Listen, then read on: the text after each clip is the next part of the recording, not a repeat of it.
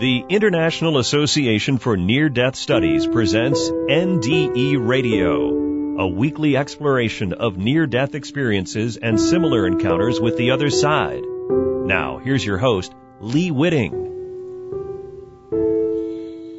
What role do dreams play in the awakening of our consciousness? Can an incidental dream stay with the dreamer long enough to change their life's direction? And can we benefit from unremembered NDEs? Welcome to NDE Radio, brought to you by the International Association for Near Death Studies. I'm your host, Lee Witting. Today's guest on NDE Radio is Gloria Ullman, who lives in Adelaide, Australia, where right now it's just about 2.30 in the morning, so we thank her for staying up for this. In her bio, Gloria writes, I grew up in the 1950s in a mining town in the outback of Australia. Family life was chaotic and unstable as her father had done a disappearing act and our mother was often hospitalized with nervous breakdowns. Some of our carers were angels, some were devils. Gloria, welcome to NDE Radio. Hello, Lee. Nice to be here. Uh, it's it's great that you would uh, stay up so late to uh, to be part of the show. Um, mm. I, would like to jump right into um, a vision you had described to me um, in brief, briefly that you had when, while you were meditating. You were having you had a vision of Jesus, and this would be particularly meaningful, I would think, because you had been uh, an atheist. I had, um, as a child, I was quite religious, but I had given it up pretty much in my mid-teens, and um, was yeah, was very much an atheist at that point. There was no belief in an afterlife, certainly no belief in a God. And um, my husband was diagnosed with uh, term, terminal cancer, pancreatic cancer, in 1996, and he was 47. And he took up meditation because there was no medical intervention that he could do. And I went along with him as moral support. And initially I had a vision of my mother who appeared to me and she said, you don't need to be here, Gloria. You're needed back there. Um, I had been having a lot of suicidal thoughts, just thoughts. I wasn't going to do anything. Um, but I had, with that meditation, an incredible peace had come over me, which I had not really ever experienced in my life as far as I could remember. So that was the first incident. And a couple of weeks after that, I was doing a meditation, which was basically count down from 10 to zero, see the zero expand, walk through, like see yourself walk through and then find yourself in a peaceful setting of, um, you know, whatever appealed to you. And I did that and I saw myself, it was like watching a movie. I saw myself sitting on a bench and Jesus appeared in front of me and he said, I am the way, the truth and the light. Ask and you will receive. Seek and you will find. Knock and the door will be opened. And with that, I saw a facade with a door ajar and I walked in through this doorway and I just found myself in a place of light. It wasn't bright. It was like a light fog, but there were no objects within this space. And I kind of danced around freeform like, like a child. And then I sat down in a meditation position. And after some time I got up and I walked out and as I did, the light was attached to me at the back. So it kind of was attached at the back of the nape of my neck right down to my heels, my ankles, and I was pulling it with me. And as I walked, this vibration just ripped through my body and it was, it felt kind of like it came from outside of me and entered into my body. It didn't feel like an internal thing. And with that, I kind of came a little bit out of the meditation, but because I had more or less trained myself to count back up, I stayed with that. And then I got to this other level where I saw myself at a bus stop sounds really weird. And a bus came along and I got on the bus and then this man sat alongside me who would later appear in my dreams quite often and I refer to him as my Jesus figure because he didn't really look like the historical Jesus as the vision had, the, the figure in the vision had. And he said to me, where are you going? And I said, um, I don't know. I'm just along for the ride. And that was it. And I was just very happy. And I then came out of the, the meditation, but I was really quite deeply disturbed by that. And I felt almost embarrassed. And the only way I, I can explain that is that I kind of felt like I'd been sprung as though I'd been caught doing something I shouldn't have. It was just that kind of feeling. And um, I sat there for a while. I, I was by myself at this stage. I was in the house on my own and I sat there and I thought, I better write this down. You know, I'm, I'm not going to believe it or something anyway. So with that, I got up and put the phone back on the hook because I'd taken it off to meditate. And before I had a chance to write it down, the phone rang and it was my sister-in-law, Roger's sister from America um, mm. calling, and she was a missionary.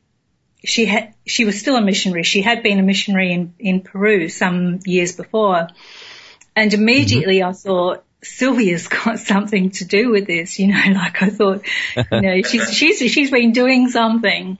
Um, but anyway, I didn't say anything to her about it at the time.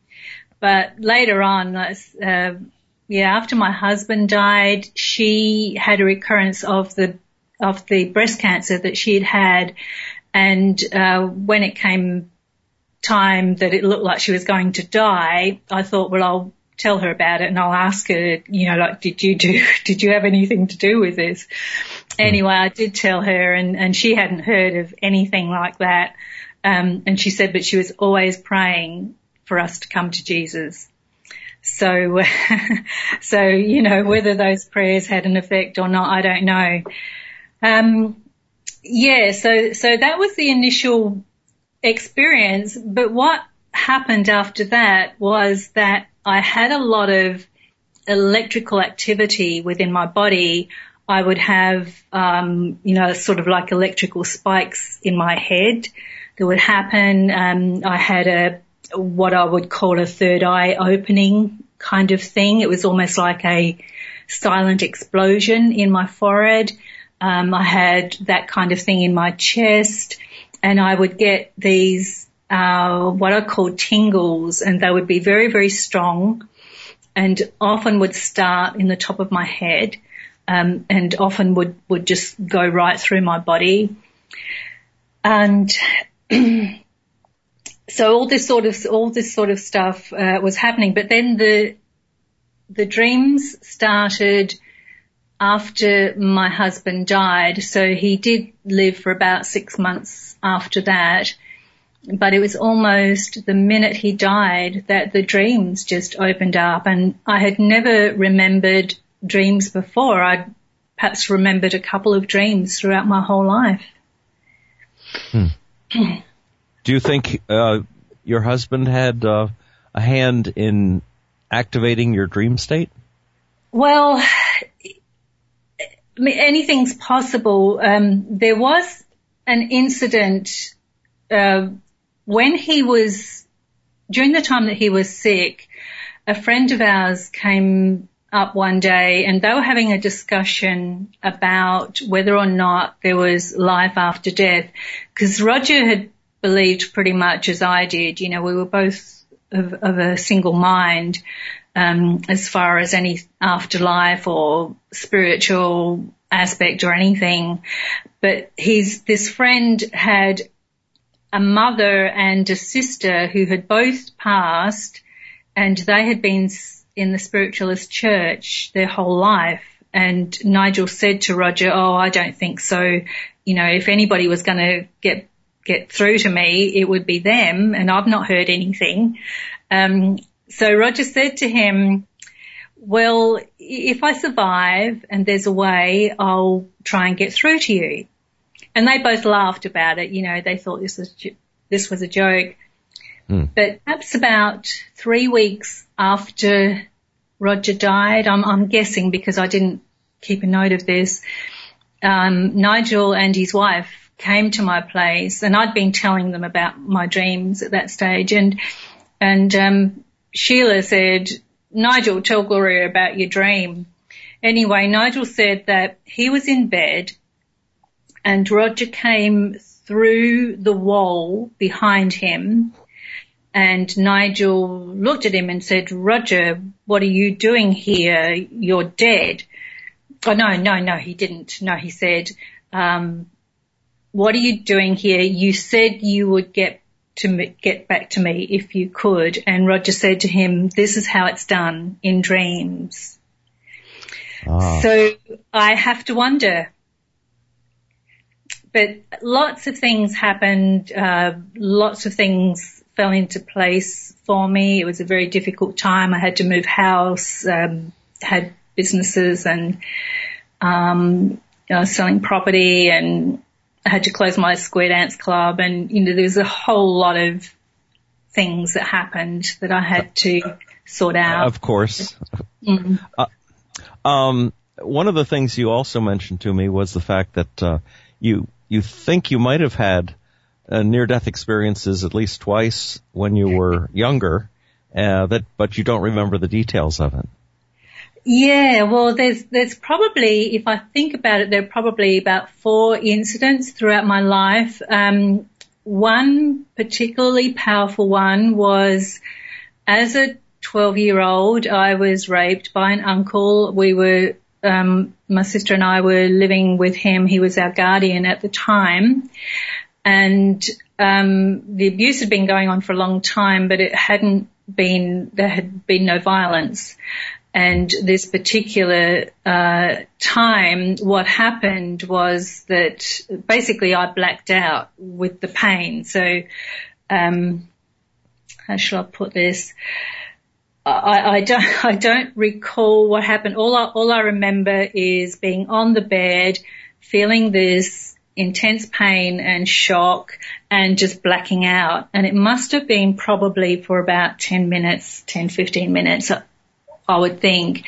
And when I came to, it was like my consciousness was split three ways. It was like I could see um, my face up in the the ceiling in the corner of the room, and that was looking at me. But it was also like I had this awareness of the whole scene at the same time, and it was almost like there was some kind of um, telepathic communication that was going on between this consciousness that was up in the corner of the room, which actually felt like me, it still felt like me, and the me that was on the bed, and also this other kind of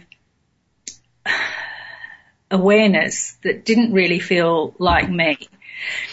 But it felt like at that time that I was being given information or explanation or something, uh, and because I don't have any memory of it, it's difficult for me to explain that. So it's more or less a feeling. Um, I had a similar experience when I had a car accident when I was 23, so that's about 11 years afterwards where I also, I hit the windscreen and was knocked unconscious. And I had that same sense that when I came to as though I had been somewhere else and that I, and that I was kind of like in a, in a meeting. I, I was kind of like having a meeting with somebody or with some entities or something. Um, and again, because I don't have any re- recall of it. It's more or less a feeling, but it's still, it's something that I've wondered about, um, because of this situation with the dreams where I've never, I'd never recalled my dreams through, throughout my life. And then suddenly the dream life opened up and, and I thought, well, perhaps that happens with near death experiences too. You know, do people have near death experiences that they don't remember? Oh yes, I think this happens uh, quite a lot because, uh, uh, and perhaps some of it is, uh, uh, at least in the hospital, is accountable uh, for by the fact that many of the drugs they use these days limit short-term memory. Um, they used they used to use a drug called ketamine, which was um, uh, which stimulated uh, visions and what doctors called hallucinations, but it made the doctors very uncomfortable to hear stories about what people saw from the other side. So they've they've gone to something that actually suppresses short-term memory now. But that's oh. out that, outside of your experience. I was wondering with the with your 12-year-old experience, would that third uh, consciousness that um, I mean clearly you had an out of body experience, I would say. Uh, it's interesting that it was, that there was a communication link between your, your body's consciousness and your soul's consciousness, but perhaps the third entity was some sort of a, well, what people might call a guardian angel or, or uh, some spirit that was, um, trying to, um, mitigate some of the, some of the pain of the circumstances. I would, that's my feeling that it was something other than, than me. And it certainly was a benevolent feeling. Um, and, you know, I've often looked back on that whole situation and wondered how I got through it because I couldn't tell anybody and I, I didn't, I didn't tell anybody for another 18 years and I only did then because I'd been having panic attacks and they just kept escalating to the point where I really had to, to get help and I hadn't connected it, hadn't connected the panic attacks with that situation. Um, but you know, if you, if you think about like how, how would a 12 year old child with no support and not being able to talk about it and, and, you know, having to deal with it on their own, I would think that it's an impossibility. Really. Mm-hmm. I mean, even though I've, I've been through it, and I know that it's a possibility, but I would think that uh, uh, uh, there would have to be some some something from beyond. I would think that's supporting through that. Now, now, in the dreams that were activated after your after um, after your husband died, um, do you have visions of um, the other side? What's what's the nature of those dreams? Tell us a little um, about that. Well, one of the dreams I had was uh, from Roger. Roger appeared to me, and I didn't have a clear memory of a dream. It felt like it could have been an actual visit. So I am not even sure if I was in the dream state uh, with this one, but I just woke up with this um, kind of idea in in my head that he wanted me to speak to his mother because she wasn't letting go of him. And I didn't want to speak to my mother-in-law because we weren't really on great terms. And you, also the nature of, of the communication, but it wouldn't leave me alone. And so eventually I did and I rang her and she was fine with it. You know, she wasn't, wasn't fazed at all. And, um, she said to me, well, whenever whenever I think of him, I'm telling him off.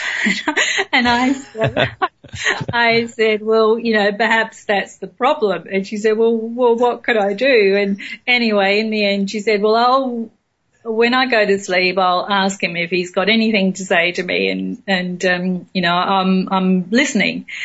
And just as I was about to put the phone down, she just suddenly blurted out, well, isn't that typical? He, he would come and see you if he's got anything to say. Why didn't he come to see me directly? And I, you know, I was bit, I was a bit taken aback by that. And I thought, well, you know, like it could be something to do with the fact that you're not very open about this communication. But anyway, I put the phone down and I'm sitting there just mulling over the conversation in my mind and then suddenly this voice said, I've tried to and she won't let me in. And I said, is that you, Roger? You know, like feeling quite sheepish. And with that, um, this, this intense feeling started up in the top of my head and then it kind of just went whoosh right, right through my body, right down to the floor. And then it was like, it was almost like the air was sucked out of the room. It was a really weird, really weird feeling. But that's what it felt like. Um, and so that was more or less it, but it just, it, it was so physical, you know, like I could not ignore it. It wasn't a product of my imagination. It felt real. So with that, I rang my mother-in-law up again and, and told her what happened. So she said, oh, well, you know, she would just try her best and, and speak to him. And I did speak to her from time to time after that, but she said there was nothing to report and eventually, uh, you know, the subject was dropped. So that was one thing, uh, but that was two and a half years after he died and that convinced me then that something was going on because I really was very, very skeptical and it's fear. I can see that now because it just opens up so many questions. It's much easier to believe that life just ends in nothing. Um, mm. You know, you don't have to look any further then. You don't have to answer any awkward questions. So, um, yeah, so that was, so that was that dream. and when you, uh, when you had the vision of Jesus, that that wasn't mm-hmm. um, you weren't completely convinced even by that that there was an afterlife then. Uh no, not at all. I um I'm a hard nut to crack, but again, it's fear. It it really it I felt I had a lot to answer for and it's ridiculous to even say that, but that was the feeling that I had. I had a lot of guilt and shame over the childhood stuff and you know, it, it doesn't matter how much you tell a child that it, it's not their fault the child still feels at fault. And I think somehow at a soul level, there's something else going on. I mean, I'm not quite sure how to how to put that without getting into some really difficult conversation. Um, but, you know, we these difficult relationships that we have do seem to have a component of some form of connection. Put it that way.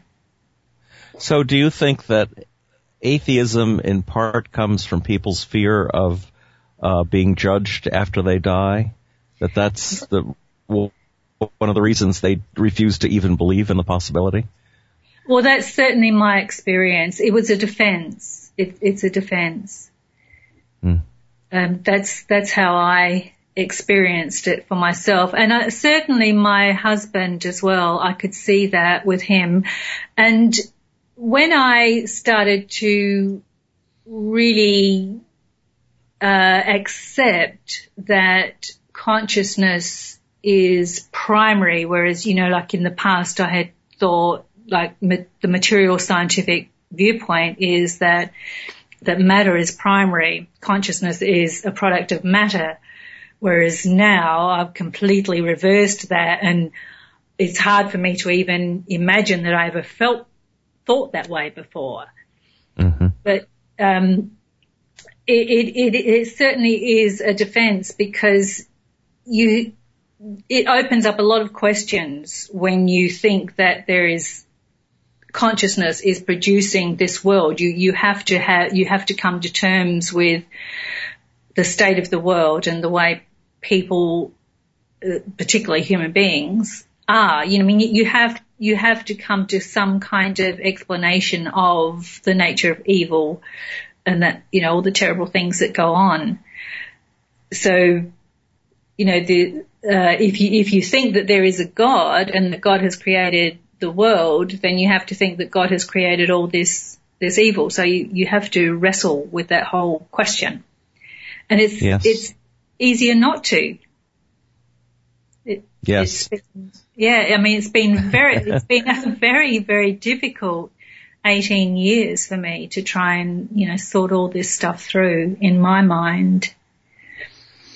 The nature of, the nature of God, the nature of free will, why evil should exist when, uh, when only, there's, there's only one creator and he's supposedly all good. I, yeah. Yes, these are the big theological questions that have, uh, haunted mankind for, forever. Yeah, yeah. Well, I've I have come to a satisfactory. Uh, I won't say explanation because I don't think it can be e- explained, um, but an un- understanding for myself that the nature of this consciousness that produces the whole of existence is love. You know, the basis is love, and certainly the near-death experience literature has helped me enormously with that. And I think, you know, if you don't feel love for yourself, within yourself, which I haven't in my life, then it's, it's very difficult to think that, you know, you have been created by love. So it's, um, you know, it's a lot of sorting through all the psychological stuff, you know, working through your issues and all, all, all of that. Mm. Of course. But that's one of the uh, amazing things about the near-death experience reports that uh, that we deal with on this radio show, for instance, all the time, because it it does give you that basis of love that that when people cross over and go into the light, that's all they can talk about is yeah. the love and forgiveness that they feel, and so it's a it may be the next evolutionary step in, in how we understand what we used to deal with in religion. Uh, this may be a consciousness raising thing that, uh, that is just inevitably going to happen to, to everybody. And I hope it it's, happens soon because otherwise we're not going to be able to save the world as it is. Well, there is the, certainly the beauty of the world. Yeah, I mean, there's certainly a lot of uh, spontaneous awakenings going on. I mean, mine mine is just one. Um, so if that can happen to me, I'm sure it's happening to a lot of people. well, well, listen, uh, I, I am sure people are going to want to, to learn more about you. And, um, if you would tell, uh, tell folks how they can, uh, pick up on your blog. Well, my blog is called dreammysteries.net and Dream Mysteries is one word with just one, one M in the middle. So it's not dream mysteries, it's dream mysteries, all one word. Dot net. Okay. And, uh, is there a, a, a way that people could leave a message for you there or if they wanted to talk to you or, or communicate with you? Yes, yes, there's a email thingy there that goes, goes to me, yeah. Uh, there's, oh, I think on oh, the comments something, yeah, but they'll find it. Now, uh, we have perhaps a, oh, less than a minute, but perhaps you yeah. could, uh, mention your interest in Jung.